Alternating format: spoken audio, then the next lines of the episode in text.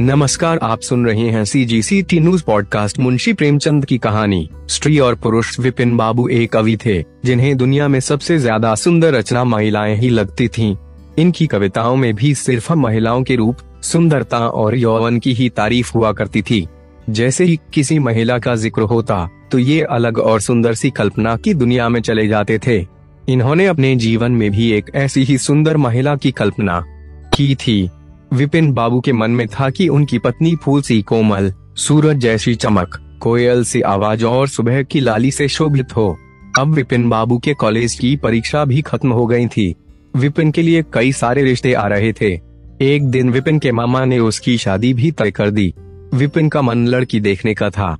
उसे देखना था कि जैसी पत्नी की वो कल्पना करता है, वो वैसी है या नहीं। विपिन ने मामा से अपनी होने वाली पत्नी को देखने का निवेदन दिया। लेकिन मामा ने उसे कहा कि वो बहुत ही सुंदर है, उन्होंने उसे खुद देखा है।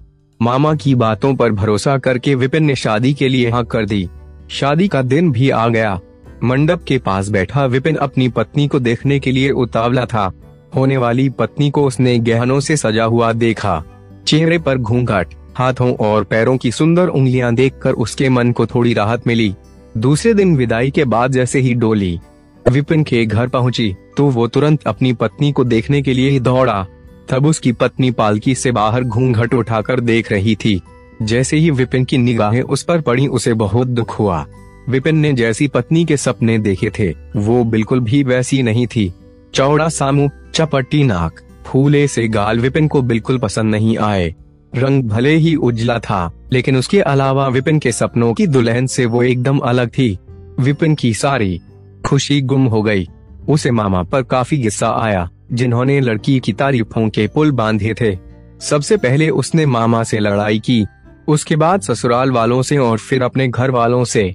विपिन के मन में हुआ कि इस महिला के साथ किस तरह से पूरा जीवन बिताऊँगा। इसके साथ पूरा जीवन मुझे कांटों भरा लगेगा। मैं सोच भी नहीं सकता कि ऐसी महिला से मेरी शादी हो गई है। मेरे क्या ख्वाब थे और क्या हो गया। भगवान को मेरे साथ ही ऐसा करना था। फिर उसके मन में हुआ कि शादी मैंने ज़बरदस्ती तो की नहीं थी।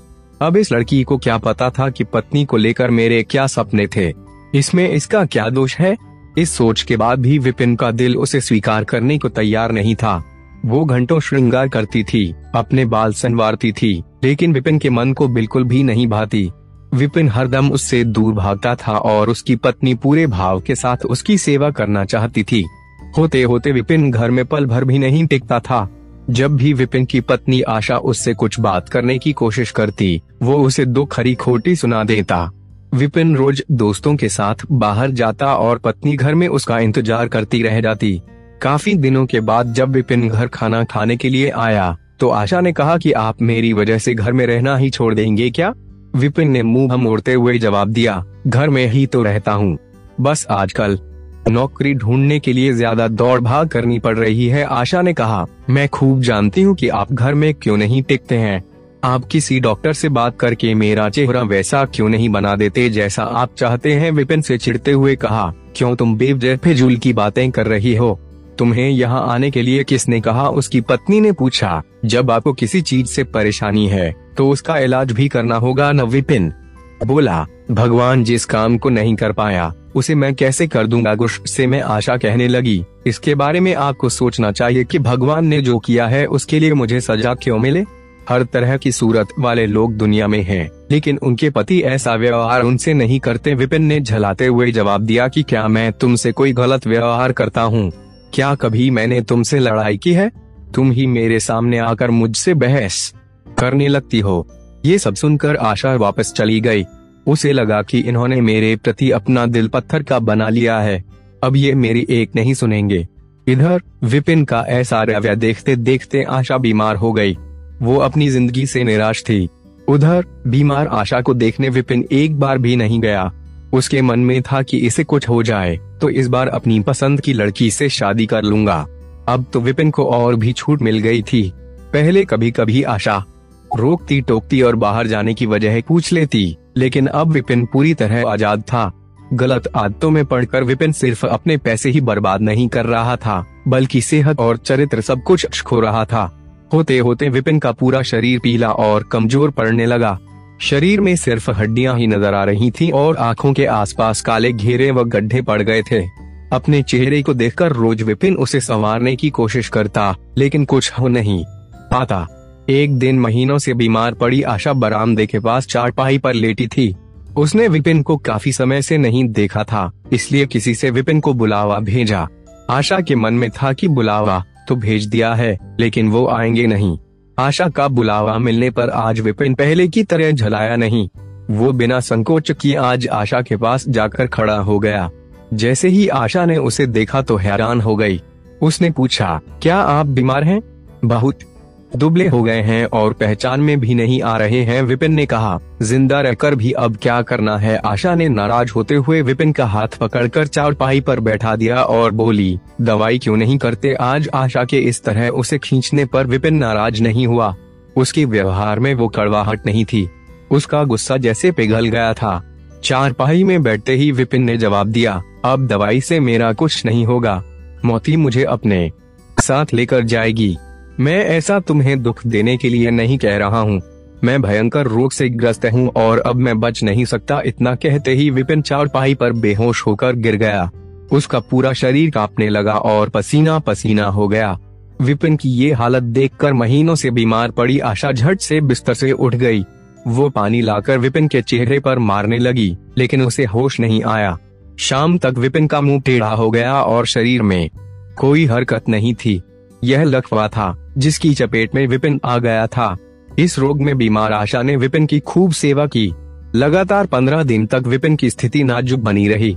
दिन रात एक करके आशा द्वारा की गई मेहनत रंग लाने लगी। विपिन की हालत कुछ संभली, लेकिन अभी भी आशा अपनी गोद में सुलाकर ही विपिन को दवाई पिलाती और खाना खिलाती थी। इन सब में वो अपनी तबीयत को जैसे भूल ही गई थी। शरीर बुखार से तपता था, लेकिन उसे विपिन की स्थिति के सामने खुद की सेहत कुछ भी नहीं लगती था। अब विपिन के दोनों पैरों में थोड़ी ताकत आने लगी थी। होते होते चार पाँच महीने में वो अपने पैरों पर खड़ा होने लगा, लेकिन उसका मुँह टेढ़े का टेढ़ा ही रहा। उसके चेहरे पर पहले जैसी रौनक भी नहीं रही। एक दिन अपना चेहरा शीशे में देखने के बाद विपिन ने कहा कि मुझे भगवान ने अपने किए की सजा दी है। आशा, मैंने तुम्हें सुंदर नहीं माना और आज देखो मैं कितना कुरूप हो। गया हूँ। अब तुम भी मेरे साथ वैसा ही व्यवहार करो जैसा मैं तुम्हारे साथ किया करता था। आशा ने हँसते हुए पति से कहा, आप मेरी आँखों से देखेंगे तो पता चलेगा कि आप में कोई अंतर नहीं आया है। आप पहले जैसे थे, अब भी वैसे ही हैं, विपिन बोला अच्छा बंदर जैसा मुँह दिख रहा है और तुम कहती हो कोई अंतर नहीं आया है। तुम्हें मालूम है न भगवान ने मुझे मेरी करनी की सजा दी है, सबने खूब जतन किए, लेकिन विपिन का मुँह सीधा नहीं हो पाया। पति के पैर पर खड़े के कुछ समय बाद ही आशा ने घर में पूजा रखी, क्योंकि उसने भगवान से विपिन के लिए मन्नत मांगी थी। पूरे मोहल्ले के लोग विपिन के घर में जमा थे। भजन संगीत चल रहा था। तभी आशा की एक दोस्त ने उससे पूछा, अब तो तुझे अपने पति का चेहरा देखने की इच्छा नहीं होती होगी। कैसा टेढ़ा हो गया है मुँह, गंभीर आवाज़ में आशा बोली, मुझे तो कुछ फ़र्क नज़र नहीं आता है। उसकी दोस्त ने पलट कर कहा, चल झूठी, ऐसा थोड़ी होता है। बातें मत बना, ज़्यादा फिर आशा कहने लगी। सच कह रही हूँ, मुझे उनकी आत्मा मिली है, जो उनके रूप से बढ़कर है, और मैं हमेशा उनकी आत्मा को ही देखती हूँ। विपिन कमरे में दोस्ते के साथ बैठा था। तभी उसके एक दोस्त ने बरामदे की तरफ़ खुलने वाली खिड़की खोल दी। उसने विपिन से पूछा, आज तो यहाँ कई खूबसूरत लड़की हैं। बता तुझे कौन सी अच्छी लग रही है? विपिन ने कहा, खिड़की बंद कर दो। और जहाँ तक रही पसंद की बात तो मुझे वही पसंद है, जिसके हाथ में फूल की थाली है। दोस्त ने पूछा, तेरे चेहरे के साथ पसंद भी खराब हो गई है क्या? मुझे तो वो दूसरों से कम खूबसूरत लगती है, विपिन बोला। मैं उसकी आत्मा को देख रहा हूँ। वो हर किसी की सूरत से ज़्यादा सुंदर है, तब उसने पूछा। अच्छा यही तुम्हारी पत्नी है क्या? विपिन ने कहा। हाँ बिल्कुल। यही वो देवी तुल्य महिला है, कहानी से सीख। व्यक्ति की बारी सुंदरता नहीं। बल्कि मन की सुंदरता देखनी चाहिए। बाहरी सुंदरता कभी भी फीकी पड़ सकती है, लेकिन जिसका मन सुंदर है, वो व्यक्ति हमेशा ही सुंदर रहता है।